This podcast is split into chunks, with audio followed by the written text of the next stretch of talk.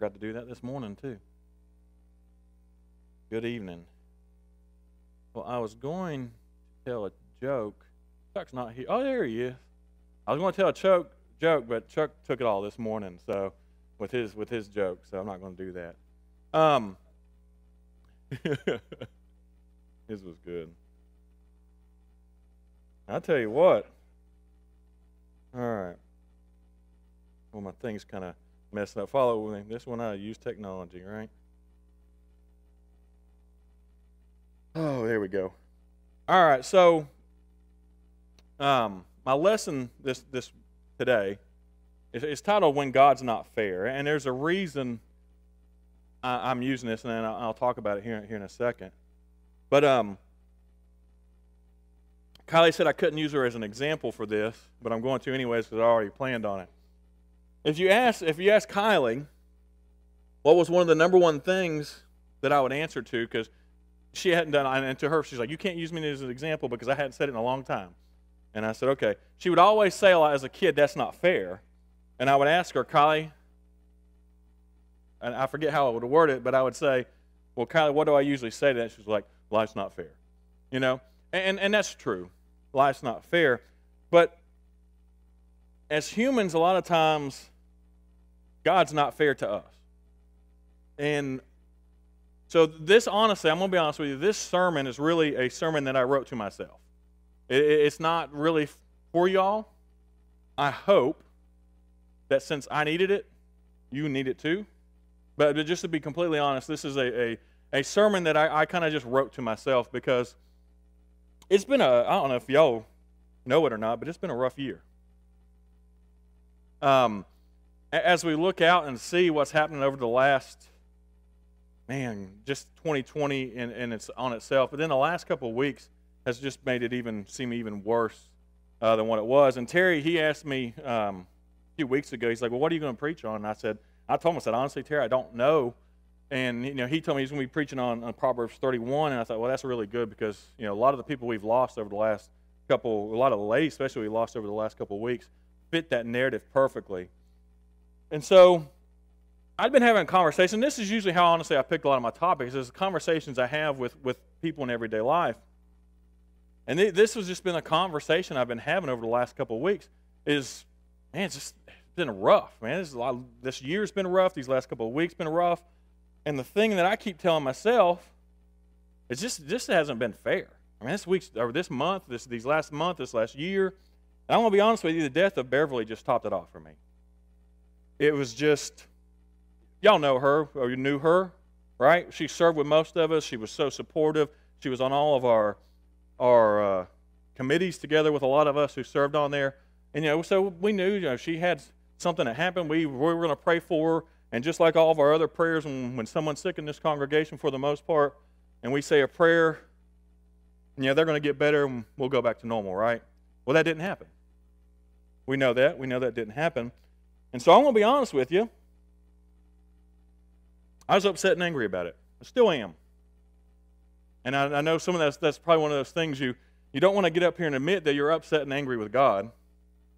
But sometimes as humans, that's who, that's who we are. As the, as the generation over here says, we're a little salty about it.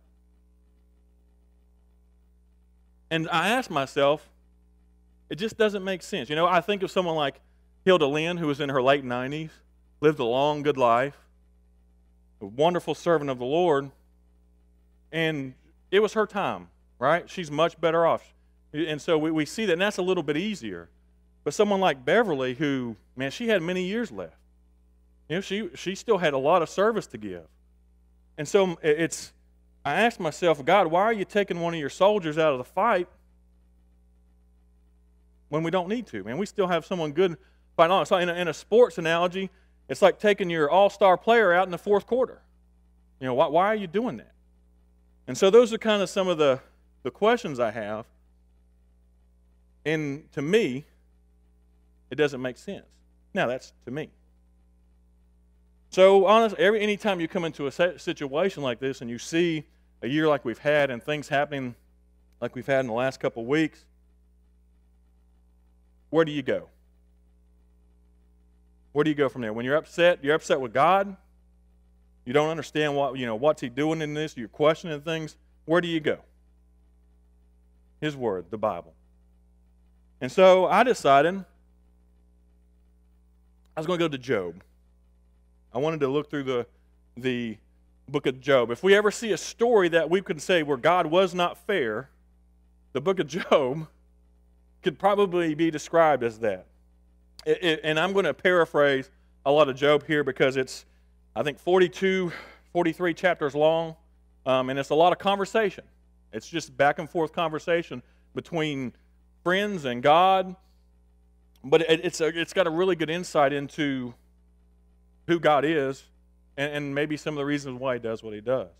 So we look at Job. Job was a, he feared God and he, he stayed away from evil. He was a good servant of God, living, his, living a faithful life.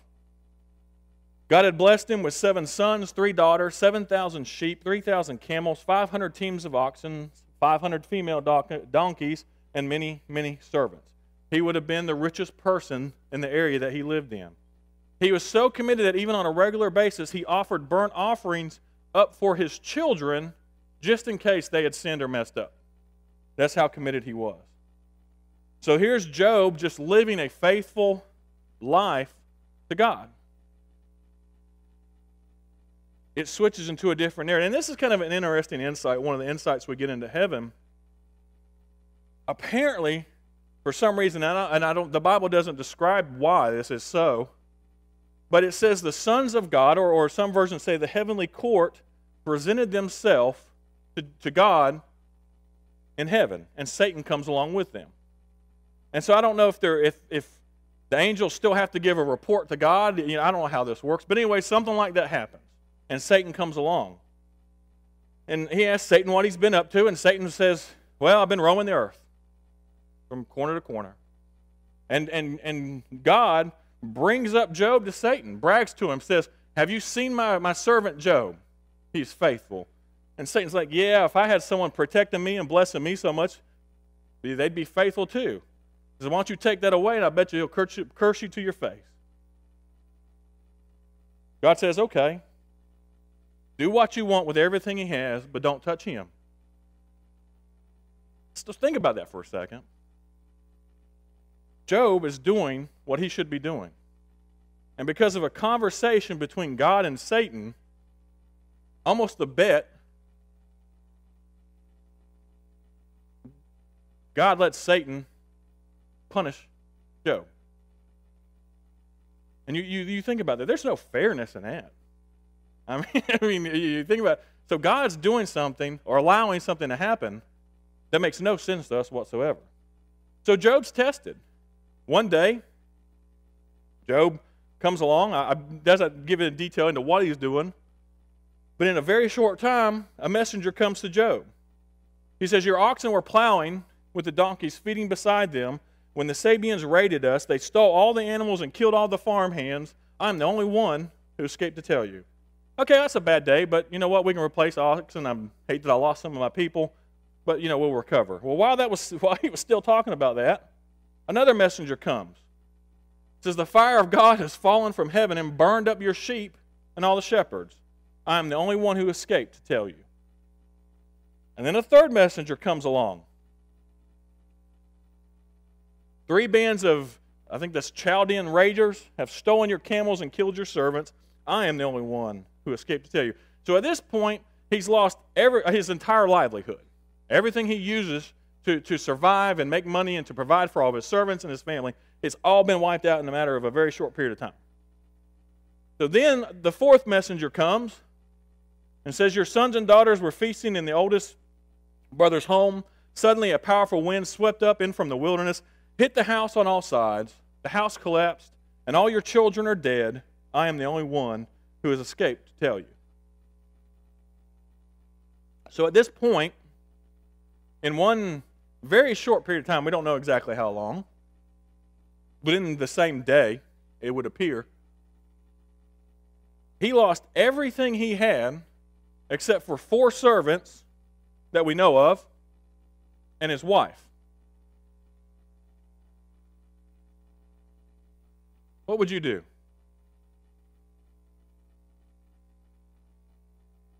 How would your response be if in one foul swoop in just a several, maybe an hour's time frame. I don't know how long it would have took all these messengers to come to give this news. You learn that you have lost everything you have, including your children. and what Job doesn't even know is all this happened to him because he was faithful.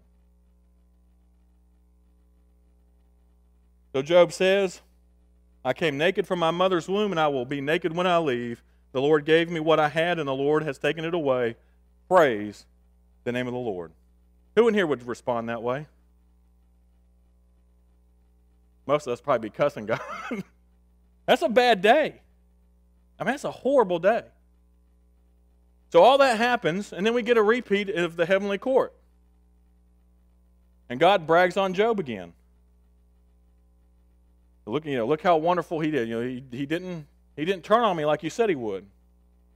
And Satan says, Well, yeah, but man, you know, deep down, man really only cares about himself. He only cares about you know his own being. So you take his health away, and I guarantee you he'll he'll curse you this time. so God says, Okay.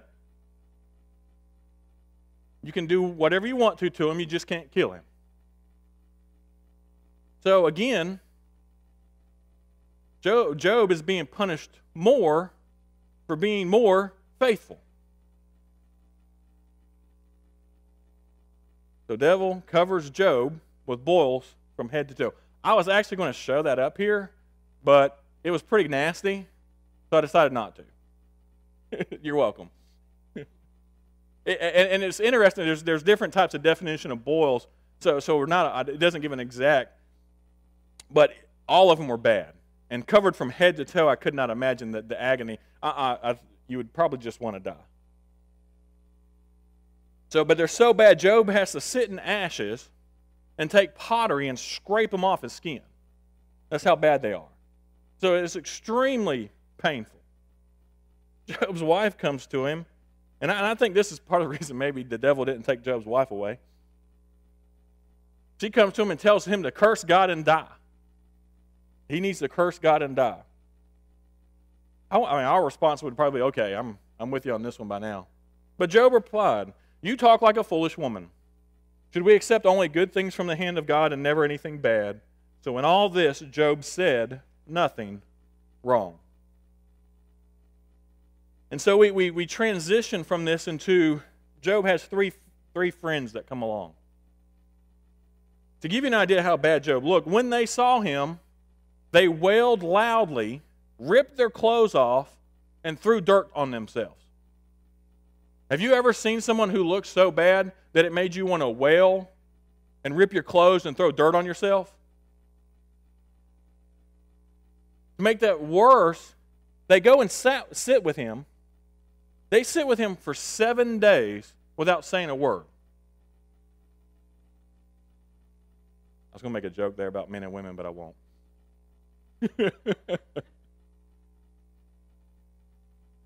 Can you, I mean, you have to imagine that, because usually when someone's going through something, you try to give them words of encouragement. You try to, to say, it was so bad for him, I don't think they had anything they could say. I mean, what were they going to say? And so they sit there, and finally Job speaks up, and he curses the day he was born, which is natural. I think anyone at that point would curse the day they were born going through that. So his first friend finally speaks to him and says, Well, I know you've given counsel to all these people, but you must have never really understood what they were going through. So this must be part of the reason why you're suffering like this. And he also told me, he said, You must have done some, you must have committed some sin. And he encouraged him to seek God's forgiveness and favor. You, you've done something wrong. The other two agreed that they must have, he must have done evil. Right? they said, Job, you must have done something evil and offended God. They urged him to resolve it and to live a more blameless life from now on. You need to live a better life, Job. Then they claim that, and this makes it even worse, they will say, well, your children must have done something really bad too, because that's, they got what they deserve too. And then a third friend even suggests that maybe Job didn't even get what he really deserved and his punishment should have been greater. Let me ask you, how upset would you be if you, or who, who in here, let me put it this way, who in here has been accused of doing something they didn't do? How does it make you feel? Angry, right? Upset. I, I, that's one of the things I can't stand it if someone accuses me of something. So here he is, sitting in this ash and boils, just in, in agonizing pain. His friends come along, offer no help at all, and basically say, well, you must have been doing something wrong. Your children was probably doing something wrong, and you probably didn't even get the punishment you deserved. So he insists that he did not do anything. He's lived a blameless life. He says none of this makes any sense. And then he starts to say, How can anyone please God? He starts to question God. How can anyone please God? So Job's friends were offended because they they like, Job, you're not being honest. You're lying to us. And this goes back and forth eight times. Excuse me. There's eight different back and forths of Job saying he didn't do it, his friends saying, Well, you must have done something wrong. His friends and Job defending himself, and then his friends again. And then finally Job starts to question, you know, why are the wicked not punished? And we do this, right? You know, something bad happens to good people, we see. It's like, well, why does God allow all these wicked people out here to run around and nothing bad happens to them? God seems to ignore all their wrongs. And so he starts to question God even more. Then Job gives his ninth response, defending himself, and he gives a final speech and he, the conversation. He says he hadn't done anything wrong. He speaks about the wisdom and not having wisdom and understanding, his former uh, uh, blessings, the anguish he's going through. Excuse me. And then he gives a final protest of innocence and says, You know, I did not do anything wrong. So this exchange goes on. There's another friend who's off to the side. You know how sometimes people interject and, and do that. And finally, I, I, I'm guessing eventually God had enough of it. So God speaks. And to be honest, I really usually wouldn't read this much scripture, but I'm going to read all 38 because I want you to see what God talks about here. And I, you can follow along if you want to, but I'm going to have it up here as well because I want you to see what God is saying here to Job when Job when God finally speaks. And, and I like the introduction when God starts speaking. Job 38. Then the Lord answered God with the uh, I'm sorry, the Lord answered Job with the whirlwind, from a whirlwind. Who is it this that questions my wisdom with such ignorant words? I'm using the New Living Translation because I like the way that it, it words this and, and puts it in a, in a little bit of a simpler form. But basically, he's calling Job, uh, Job ignorant. He says, Brace yourself like a man. He's saying, Man up, because I have some questions for you, and you must answer them. Not can you answer them, you must answer them. Look, I'm coming down. Let's see what you have. And so he goes and starts in verse 4 Where were you when I laid the foundations of the earth? Tell me if you know so much. Who determined its dimensions and stretched out the surveying line? What supports its foundation and who laid its cornerstone as the morning stars sang together and all the angels shouted for joy? Who kept the sea inside its boundaries as it burst from the womb? And as I clothed it with clouds and wrapped it in thick darkness, for I locked it behind barred gates, limiting its shores. I said, This far, no further will you come. Here, you, your proud waves must stop. Have you ever commanded the morning to appear and caused the dawn to rise in the east? Have you made daylight spread to the ends of the earth to bring an end to the night's wickedness? As the light approaches the earth, takes shape like a clay pressed beneath a seal, it is robed in brilliant colors. The light dis- disturbs the wicked and stops the arm that is raised in violence. Have you explored the springs from which the seas come? Have you explored the depths? Do you know where the gates of death are located? Have you seen the gates of utter gloom? Do you realize the extent of the earth? Tell me about it if you know. Where does light come from? Where does the darkness go? Can you take each to its home? Do you know how to get there? Now pay attention to this verse. But of course you know all this, from you were for you were born before it was all created, and you have and you are so very experienced. I'm going to stop here. You, you think about this, right? This starts off Job is doing what he's supposed to do. He is a very one of the most faithful servants of God that, that, that he brags about, that God brags about.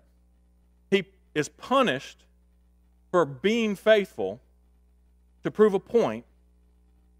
He questions God, which any of us would do, and when he questions God, God questions him in the middle of questioning him, mocks him. Says, Of course you were here, right?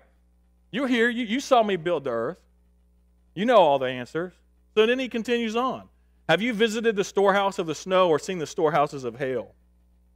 I, I reserved them as weapons for the time of trouble, for the day of battle and war. Where is the path to the source of light? Where is the home of the east wind? Who created a channel for the torrents of rain? Who laid out the path for the lightning? Who makes the rain fall on barren land, in a desert where no one lives? Who sends rain to satisfy the parched ground and make the tender grass spring up? Does the rain have a father who gives birth to the dew? Who is the mother of the ice, who gives birth to the frost from the heavens? For the water turns to ice, hard as rock, and the surface of the water freezes. Can you direct the movement of the stars, binding the cluster of Pleiades, or losing the, uh, the cords of Orion? Can you direct the constellations through the seasons, or guide the bear with her cubs across the heavens? Do you know the laws of the universe? Can you use them to regulate the earth? Can you shout to the clouds and make it rain? Can you make lightning appear and cause it to strike as you direct? Who gives intuition to the heart and instinct to the mind? Who is wise enough to count all the clouds? Who can tilt the water jars of heaven when the parched ground is dry and the soil is hardened into, into uh, clods? Can you t- stalk prey for a lioness and satisfy the young lions' appetites as they lie in the dens or crouch in the thicket? Who provides food for the ravens when their young cry out to God in wonder and hunger? And then he continues on for a whole other chapter. You can read 39. I'm not going to read it to you. So we have uh, two chapters, 38 and 39, of God questioning Job. Can you answer all these questions that I have? And then we get to 40, verse 1 and 2. The Lord said to Job, Do you still want to argue with the Almighty? You are God's critic, but to do you have the answers? It's easy to criticize God sometimes, right? we can be quick to do that. I, am guilty of it. I'm sure we all are. We question sometimes wonder what in the world he's doing. But then he might come and ask you two chapters of questions that you can't answer. So Job responds. Verse 3 Then Job replied to the Lord, I am nothing. How could I even find the answers? I will cover my mouth with my hand. I have said too much already. I have nothing more to say. In other words, I'm going to sit down and shut up. But that wasn't a good enough answer for God. He goes on for two more chapters questioning Job. You can read those. I'm not going to read them to you. But I, I would highly recommend go through and read 38, 39, 40, and 41, and 42, as, and all the way through the end of the chapter. For two more chapters, he continues to basically ask him, Who are you, Job? To, to, to question anything I do. If I want to use you as an example, I can use you as an example. So we get to, he, he goes on for 40 and 41, asking the questions again. This time, Job responds again, verses 1 through 6 of 42. I know that you, are, you can do anything, and no one can stop you. You asked, Who is this that questions my wisdom with such ignorance? It is I. I was talking about things I knew nothing about, things far too wonderful for me. You said, Listen, and I will speak. I have some questions, questions for you, and you must answer them. I had only heard about you before, but now I have seen you with my eyes. I take back everything I said, and I sit in the dust and ashes to show my repentance.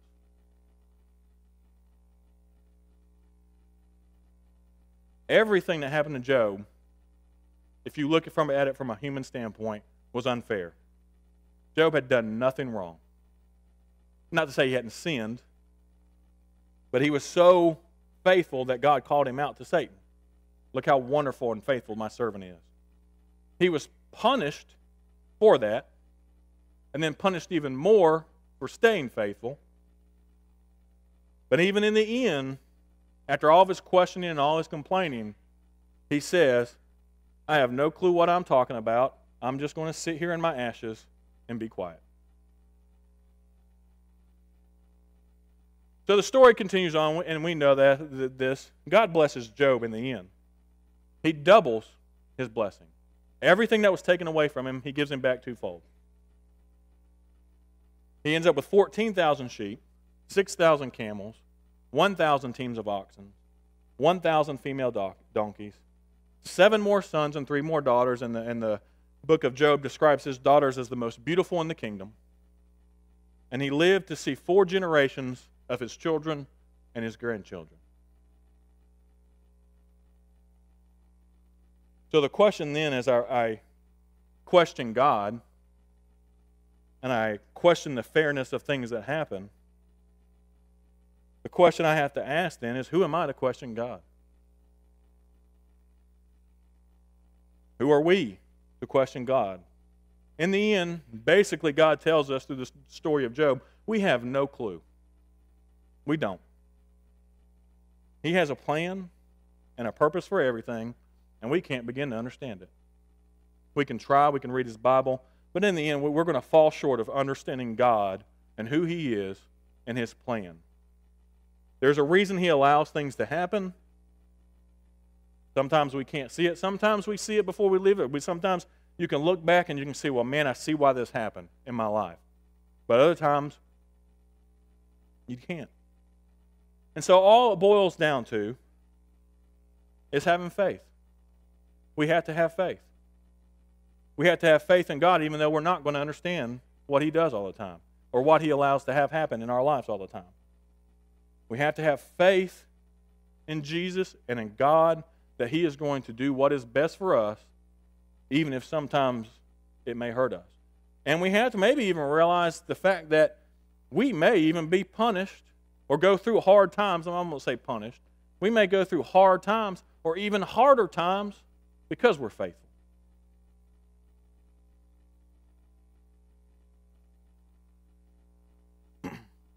That's a hard thing to grab a hold of sometimes. The concept of it's not going to be, always be fair. Now, in the end, this is this is what's the wonderful thing.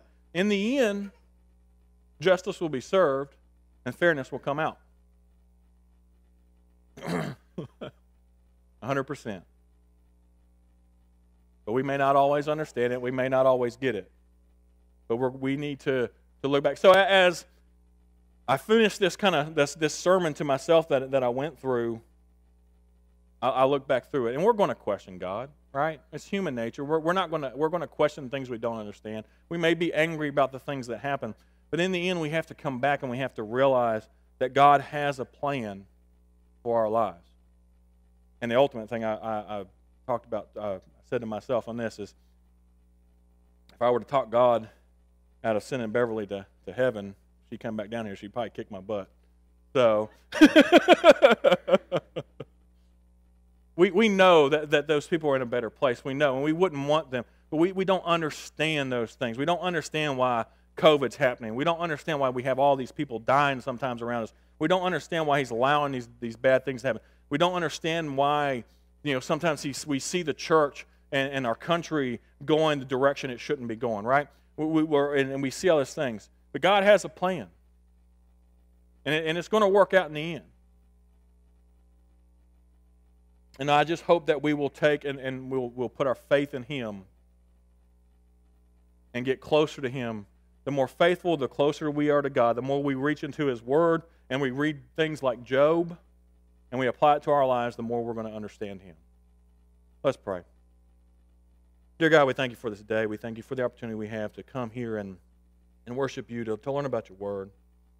Lord, I, I ask that you be with us. I know that we probably have a lot of people who, just like me, don't understand your plan in some, some of this stuff sometimes, or why you allow the things to happen that you've allowed to happen. But I just ask you be with us, help us to see that you know we don't understand you fully, but you have a grand plan, and we're going to understand that plan one day. But just be with us and help us to, to have a greater increase in faith in you as we go through this and go through some of these trials. Amen. All right, so our response, and this, and this is where I'll wrap up.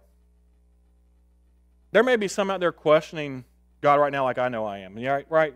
There, there may be some, and I hope maybe this speaks a little bit to, to you who, who have been going through this.